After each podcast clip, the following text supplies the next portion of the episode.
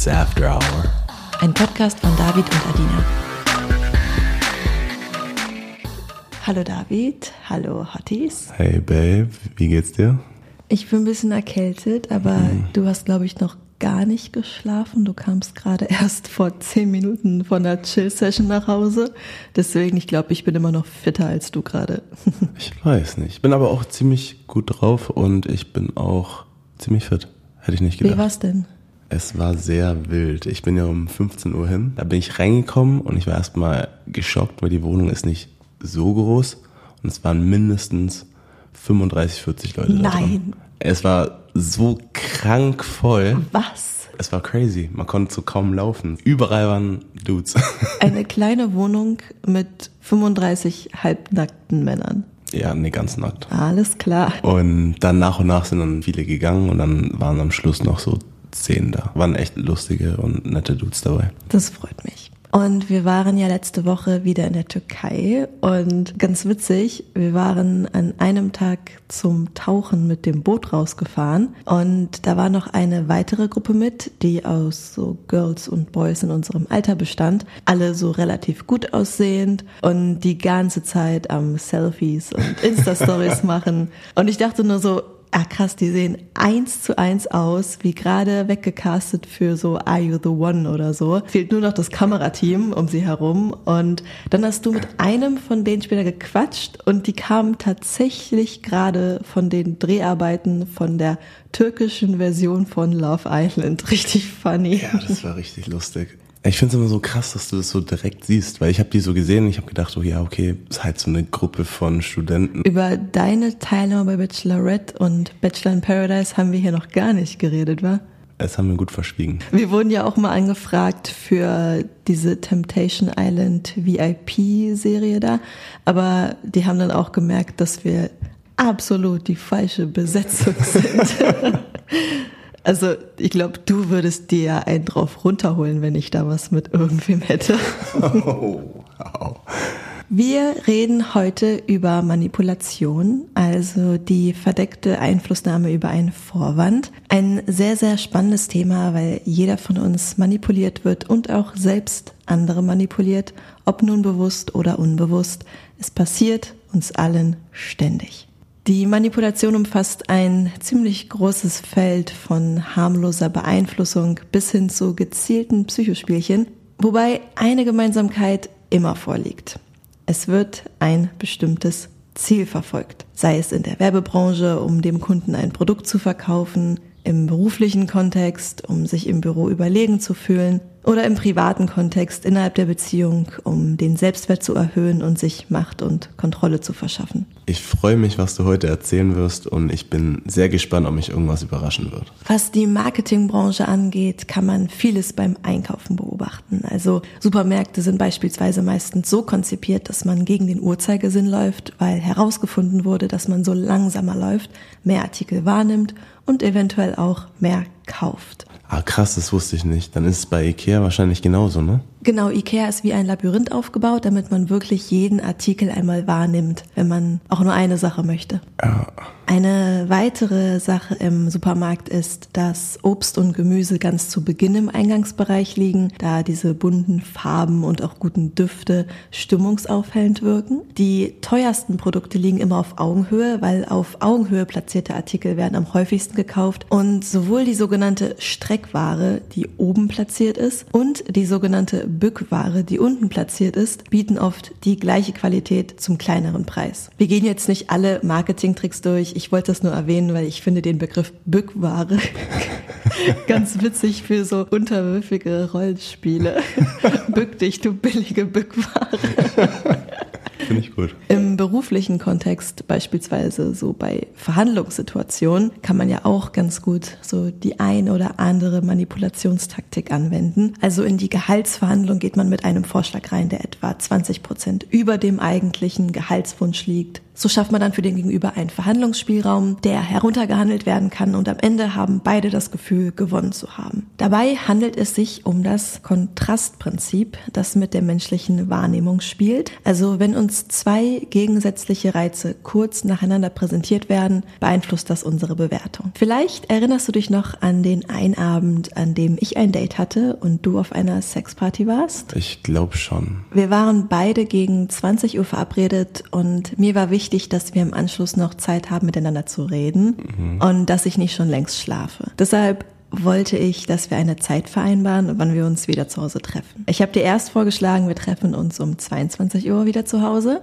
Dann hast du gesagt, das lohnt sich überhaupt nicht, dann muss ich gar nicht erst hingehen. Die Party fängt meist erst um 22 Uhr richtig an. Da meinte ich zu dir, okay, alles klar, dann verdoppeln wir den Zeitraum auf 24 Uhr und wir treffen uns um Mitternacht wieder zu Hause.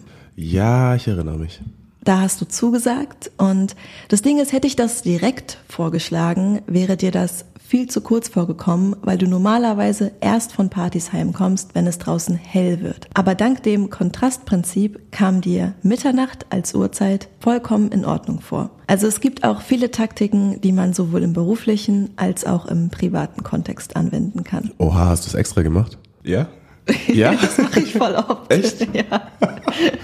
ich glaube, du manipulierst viel gezielter als ich. Ich glaube, wenn ich manipuliere, ist es oft unbewusst. Ja, darauf kommen wir auch noch im Laufe der Folge. Und ein Beispiel vielleicht noch aus dem Bereich, weil wir das vor einigen Tagen erlebt haben. Wir waren in Kajaköy, einem kleinen Dorf bei Fethiye, haben dort Börek gegessen und sind danach noch ein wenig im Dorf rumgelaufen. Dann kamen wir an einem Stand einer älteren Dame vorbei, die dort selbstgemachten Schmuck verkauft hat. Und wir sind da einfach nur so ein bisschen rumgeschlendert, hatten kein großes Interesse an diesem Standort. Aber die Dame hat uns angesprochen und wollte uns ein Armband kostenlos geben, also schenken. Sie meinte die ganze Zeit, this is for you, this is for free, it's a present, wollte uns das so richtig andrehen und wir mussten wirklich mehrmals ablehnen, dass wir kein kostenloses Armband von ihr haben wollten. Weil natürlich hat sie in dem Moment versucht, uns nach der Reziprozitätsregel zu manipulieren. Diese beinhaltet, dass man sich für ein Geschenk oder eine Gefälligkeit revanchieren will. Also das Prinzip der Gegenseitigkeit.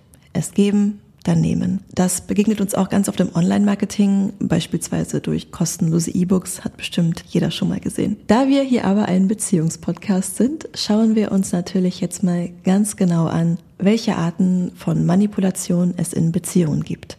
Und ich wette, jeder von uns hat mindestens einer davon bereits angewendet oder ist Opfer von einer davon geworden. Wir beginnen mal mit der, würde ich mal sagen, bekanntesten Art der Manipulation. Erinnerst du dich noch daran, als ich vor einigen Tagen im Gebüsch pinkeln war, dann zurückkam und zu dir meinte, ey, irgendeine Mücke hat mir gerade den Po gestochen, als ich pinkeln war. Ja, natürlich. Das war ja auch in Kayakai. Und es war ja erst vor ein paar Tagen.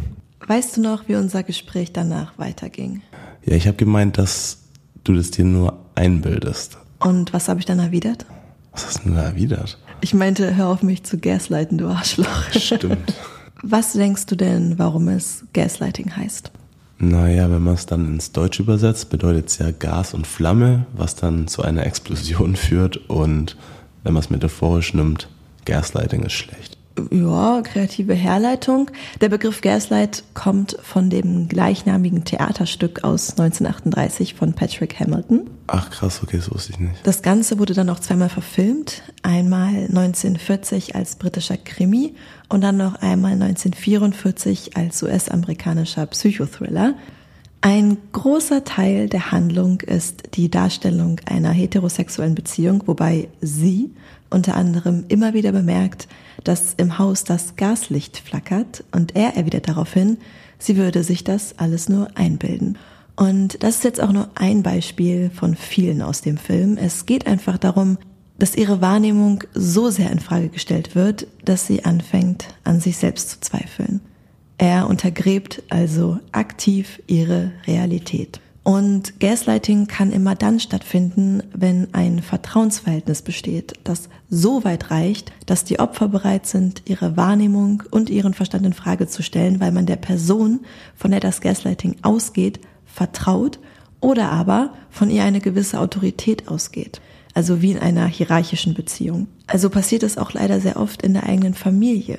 dass Eltern ihre Kinder gaslighten oder jüngere Geschwister von älteren Geschwistern gegaslightet werden.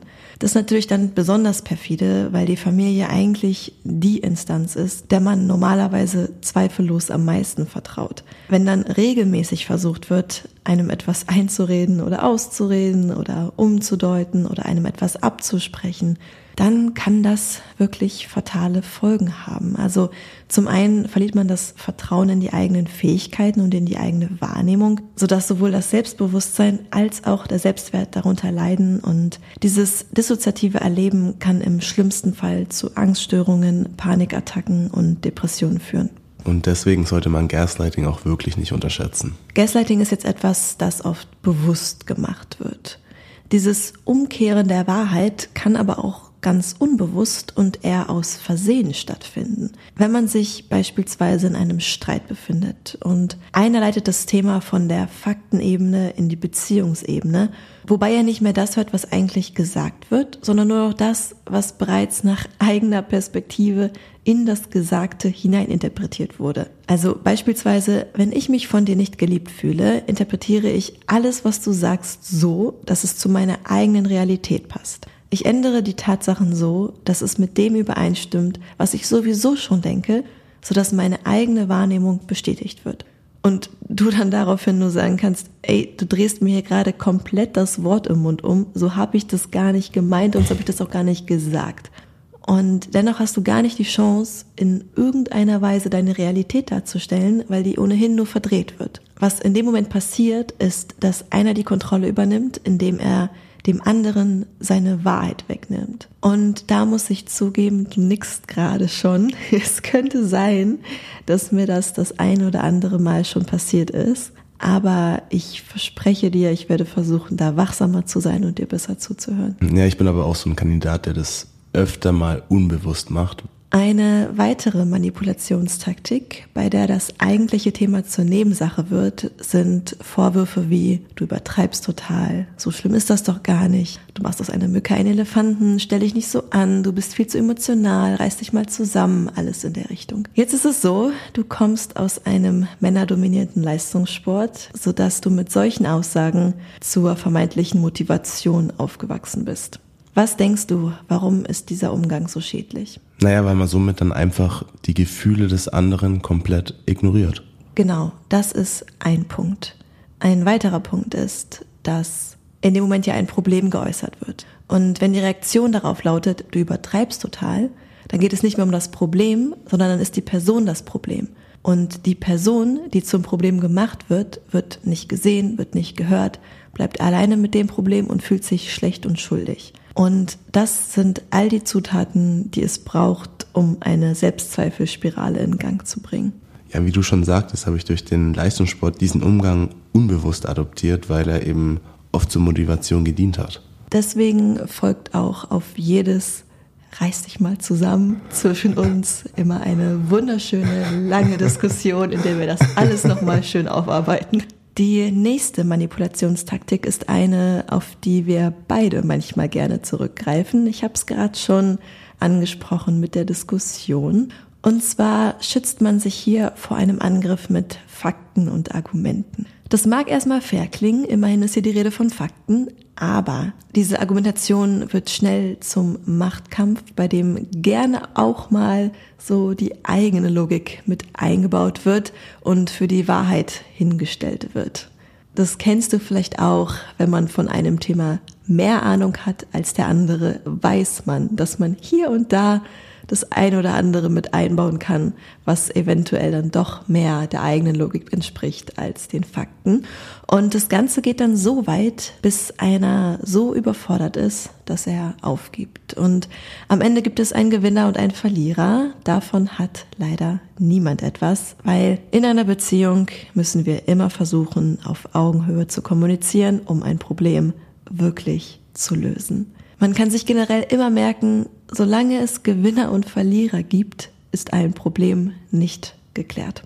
Weil in dem Moment spricht nur noch das Ego aus einem und das ist eben ganz, ganz typisch für jede Art der Manipulation. Deshalb auch der Folgentitel Your Ego is not your amigo. Die eigene Beziehung darf kein Ort sein, den wir nutzen, um unser Ego zu füttern. Weil in den Momenten sind wir einfach nicht authentisch. Und authentisch sein ist die einzig sinnvolle Grundlage für funktionierende Beziehungen. Aber glaubst du, wir, wir battlen uns oft? wir machen uns ganz oft auch einen Spaß draus. Ich glaube auch. Ich glaube, bei uns ist es oft auch Ironie so ein bisschen.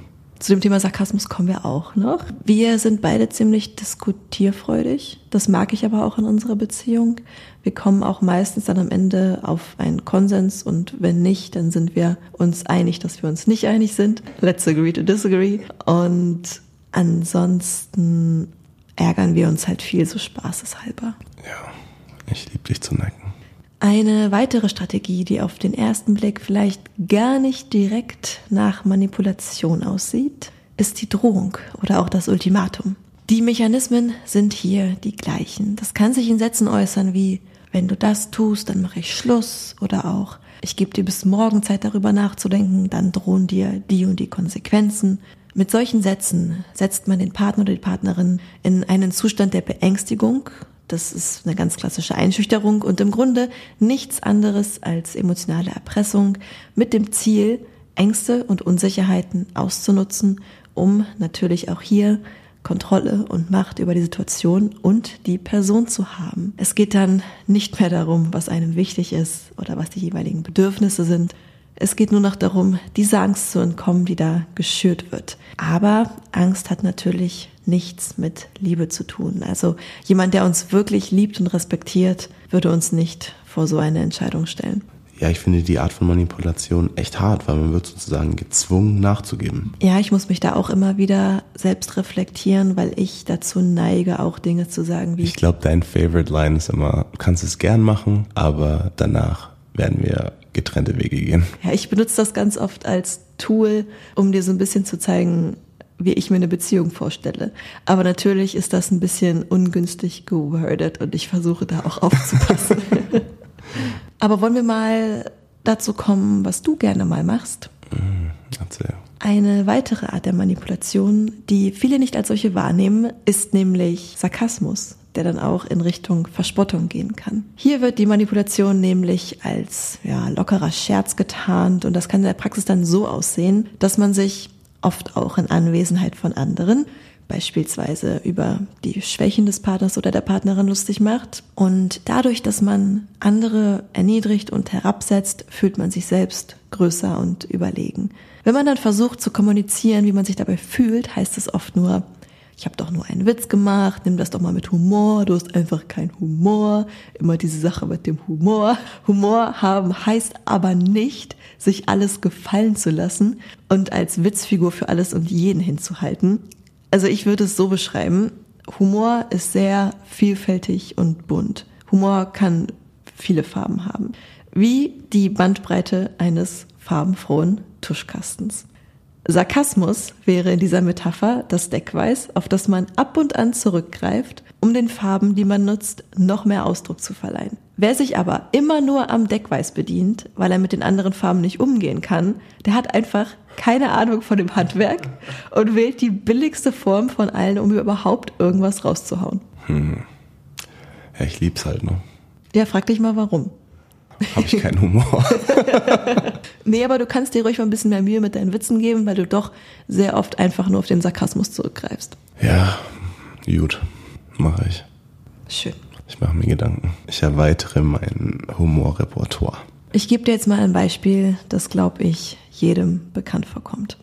Wenn ich zu dir sage, ach weißt du, David, mir ist wirklich einfach nur wichtig, dass du das tust, was du willst, dann möchte ich, dass du machst, was du willst und es besteht eine Übereinstimmung in dem, was ich sage und was ich meine. Wenn ich allerdings sage, boah David, Alter, mach doch, was du willst, dann mach besser auf keinen Fall das, was du willst.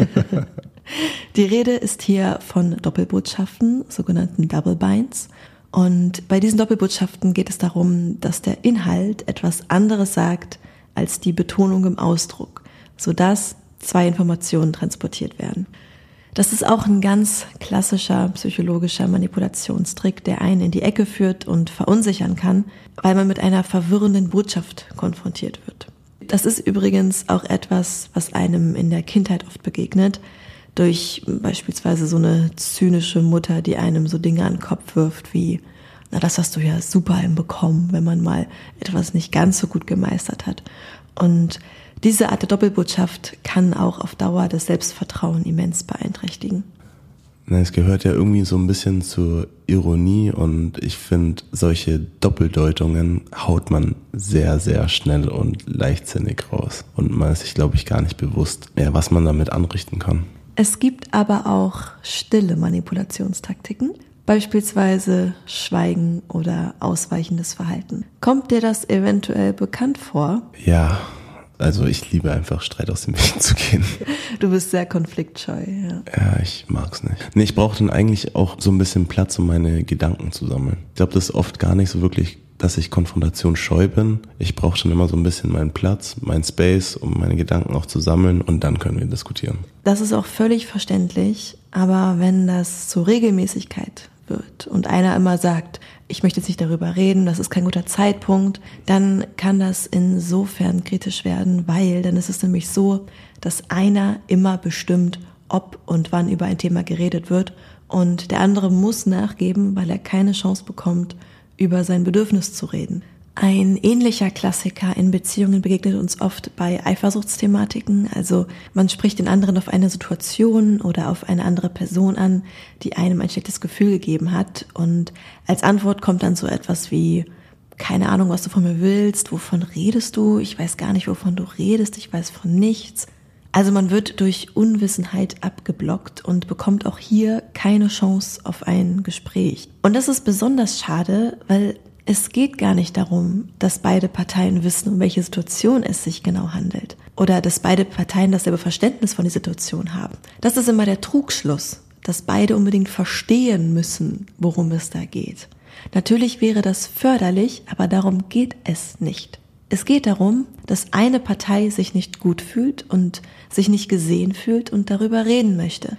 Aber durch Sätze wie keine Ahnung, wovon du redest, in ihrem Gefühl nicht ernst genommen wird. Und warum ist das manipulierend? Weil ganz einfach einem immer wieder eingeredet wird, da wäre nichts. Das passiert übrigens besonders häufig, wenn man auf jemanden stößt, der einen Hang zu passiv-aggressivem Verhalten hat und ungern die Verantwortung übernimmt und deshalb erstmal alles von sich weg weiß und alles wegignoriert. Ja, das könnte ich mir definitiv zu Herzen nehmen. Ich bin auch jemand, der alles immer verstehen will und die Logik sucht und sich darauf versteift. Und dann muss ich mich öfter daran erinnern, mal mehr auf die Emotionen zu achten. Oft sind es ja auch genau die Momente, in denen, wenn man nach Logik sucht, man vergeblich sucht. Was auch eine Art der Manipulation ist, die oft unbewusst stattfindet, ist, wenn man immer und immer wieder in ein und dieselbe Rolle gedrängt wird bis man sich als Paar darin verliert. Und es ist vor allem für Paare mit einer Geschichte, wie wir sie haben, eine Herausforderung, die wir immer im Hinterkopf haben müssen. Und zwar geht es um das sogenannte Dramadreieck, also die Opfer-Täter-Retter-Dynamik. Dabei wird man immer und immer wieder in eine Rolle gedrängt, sei es die Rolle des Täters, der immer die Schuld hat, wenn etwas Schlechtes passiert, oder die Rolle des Opfers, das immer ganz viel Verständnis und Mitgefühl einfordert, oder die Rolle des Retters, der sich immer um den anderen kümmert und die Verantwortung übernehmen muss. Und es ist ganz natürlich und normal, dass jeder mal jede Rolle einnimmt. Jeder ist irgendwann mal der Retter, jeder ist irgendwann mal das Opfer und jeder ist auch irgendwann mal der Täter, ob wir wollen oder nicht. Jeder ist an irgendeinem Punkt auch mal der Schuldige. Keiner von uns ist perfekt. Werden wir allerdings von unserem Partner oder unserer Partnerin immer wieder in die Rolle des Täters gedrängt, indem wir uns immer wieder selbst in die Rolle des Opfers begeben oder immer wieder erwarten, von dem anderen gerettet zu werden, dann stimmt etwas gewaltig nicht und die Beziehungsdynamiken sollten einmal überdacht werden. Ich glaube, das passiert bei uns aber nicht so oft. Finde ich auch nicht, sehe ich auch nicht, aber es ist ein Risiko, gerade wenn ein Betrug stattgefunden hat, muss man wirklich sehr wachsam sein, was dieses Dramadreieck angeht, weil man sehr schnell sich in diesen Rollen verlieren kann und das dann zu einer Routine wird. Ja. Und Achtsamkeit, was diese Manipulationstaktiken angeht, ist auch der Grund, weshalb ich diese Folge hier machen wollte, weil ich glaube, niemand von uns kann sich da frei machen. Also jeder hat schon mal bewusst oder unbewusst andere manipuliert oder wurde manipuliert. Vor allem im Streit kann das mal schnell passieren. Und deshalb sind wir gerade auch alles mal durchgegangen, weil es ist jetzt kein Weltuntergang, wenn das vorkommt.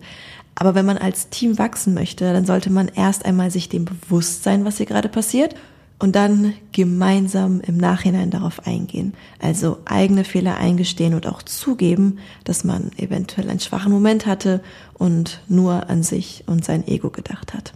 Ja, ich glaube, der Manipulierende muss es sich halt eingestehen, dass er gerade manipuliert. Genau, das ist manchmal gar nicht so leicht, da es eben unbewusst stattfindet. Aber dafür sind wir ja gerade mal alles so ein bisschen durchgegangen. Und was mir auch öfter passiert ist, nicht mal, dass ich dich versuche zu manipulieren, aber ich glaube, unterbewusst manipuliere ich mich selbst sehr oft.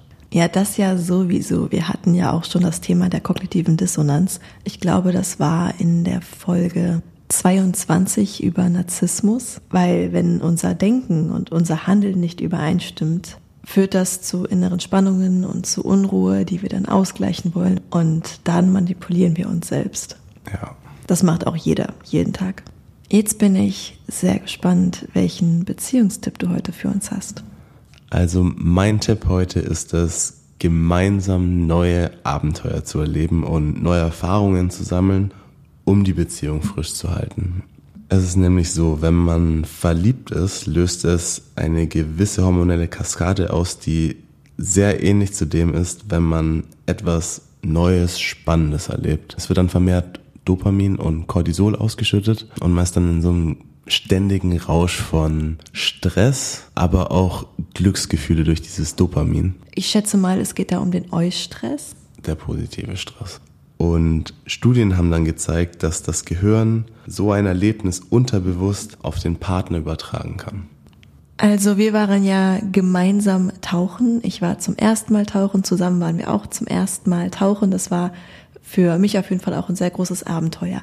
Und diese positiven Gefühle, die ich bei diesem Abenteuer erlebt habe, dadurch, dass ich sie mit dir zusammen gemacht habe, verbinde ich automatisch diese Gefühle des Erlebnisses mit unserer Beziehung, was sich dann positiv auf unser Verliebtsein auswirkt. Genau. Dann bin ich ja froh, dass wir uns immer gegenseitig kleine Abenteuer schenken. Ja. Bist du ready für meine spicy Frage? Uff, ich weiß nicht. Wenn man sich einen runterholt, ist das ja meistens in privaten Kontext und man wichst sich entweder selbst auf den Bauch oder in ein Taschentuch oder whatever. Aber im Laufe des Lebens gibt es mit Sicherheit Situationen, die da auch mal aus der Reihe tanzen. Ich habe mich gefragt, was war das merkwürdigste, auf das du je gewichst hast? Okay, dann lass mal überlegen. Ähm, da gibt es safe irgendwas. Okay, mir fällt was ein, aber lass uns klarstellen, es ist wirklich nur einmal passiert. Was kommt jetzt? ähm, wir waren noch echt jung. Was heißt jung? Also wie alt warst du? Teenage-Alter. Ungefähr 15 bis 16, okay. 14 bis 16, irgendwie sowas okay. um den Dreh. Wir waren. Also wir, ihr wart mehrere. Wir waren sechs bis acht Freunde. Mhm. Uns war langweilig. Ich war langweilig. Uns war extrem langweilig. Schule hat nicht so gebockt. Und wir haben uns getroffen. Handys gab es ja auch nicht so wirklich. Ja, mit, mit 15, 16 hatte man so altes Sony Ericsson, ja, genau, die man war, so aufschieben konnte. Das war die Zeit so. Und wir haben uns dann in einen Kreis gestellt, alle zusammen. Ihr habt zu sieb, zu acht als 15-jährige Teenager einen Kreis gebildet, wo ihr euch angeschaut habt, gegenseitig. Genau, wir haben uns gegenseitig angeschaut das Ding ist, aber man musste sich nicht anschauen. Das wäre, glaube ich, auch strange gewesen, wenn ich dann auch mit der Geschichte jetzt weiter erzähle, was passiert ist, wäre komisch gewesen. Okay. Alle haben auf den Boden geguckt. Genau, da haben wir dann einen Keks platziert. Auf dem Boden? Auf dem Boden. In der Mitte oder? Genau in der Mitte, ein zentral, ein Keks. Okay. So ein ähm, Leibniz-Keks, so ein Butterkeks. So, dass es eine gute Größe hatte. Aber nicht zu groß, dass es zu einfach ist. Was ist zu einfach? Das erzähle ich jetzt gleich. Okay, dann haben wir diesen Leibniz-Keks in die Mitte gelegt. Jeder hat wahrscheinlich seine Augen zugemacht, hat sich was Geiles vorgestellt. Jeder hat seine Hosen gedroppt. Wir haben von 10 runtergezählt. Okay. Also 10, 9, 8. Okay, jeder kann 10 bis 10 runtergezählt. Und dann ging das Wichsen los. Also ihr wart im Kreis, habt alle eure Hose runtergezogen, hattet Ja. in der Mitte einen Keks liegen, Ja. habt dann von zehn runtergezählt und auf eins hat jeder angefangen, sich einzuwichsen. Ja. Wieso habt ihr von zehn runtergezählt? ja. Dass jeder gleich anfängt. Es da darf ja nicht jemand früher anfangen als Warum? der andere. Also es geht auf Zeit jetzt. Es geht nicht auf Zeit, aber es geht in Competition. Um die Wette gewichst. Ja, genau. Ja, sozusagen um die Wette gewichst. Und naja, und der Erste, der gekommen ist, war sozusagen der Gewinner. Und der Letzte, der gekommen ist, war der Verlierer. Und was war jetzt mit dem Keks? Naja, und das Ziel war es, auf den Keks zu wichsen. Also man musste versuchen zu zielen und den Keks zu erwischen. Denn der Verlierer musste dann den Keks essen. Also ihr habt quasi Wichse benutzt, um dem Keks eine Glasur, Glasur. Yes. zu geben. Und der, der als letztes abgespritzt hat, musste dann den Keks essen. Genau. Warst du der Letzte? Nee, ich war nicht der Letzte. Hast dich vorbereitet und Wochen vorher Ich nicht war gewichst. ready. Nee, das Ding war, es war super spontan. Wir haben gar nicht gesagt, so, ja, lass alle treffen und Kekswichsen machen. Das war mehr so ein, was machen wir jetzt? Und dann hat jemand gesagt, ey, ich habe mal von dem Spiel gehört, lass machen. Und dann haben sich alle angeschaut, so, lass machen. Also Kekswichsen ist ein bekannteres Spiel einfach. Ich würde nicht sagen ein bekannteres Spiel, aber ich glaube, das kennen bestimmt Leute. Ich glaube nicht, dass die meisten es gemacht haben, aber jeder hat da, ich glaube, die meisten haben schon davon gehört. Echt? Ich Ja. habe noch nie gehört. Ihr Hotties könnt ja mal einen Kommentar droppen, ob ihr das Spiel kennt oder nicht. Ich bin gespannt. Alles klar, dann hören wir uns in zwei Wochen wieder. Bis in zwei Wochen. Mua.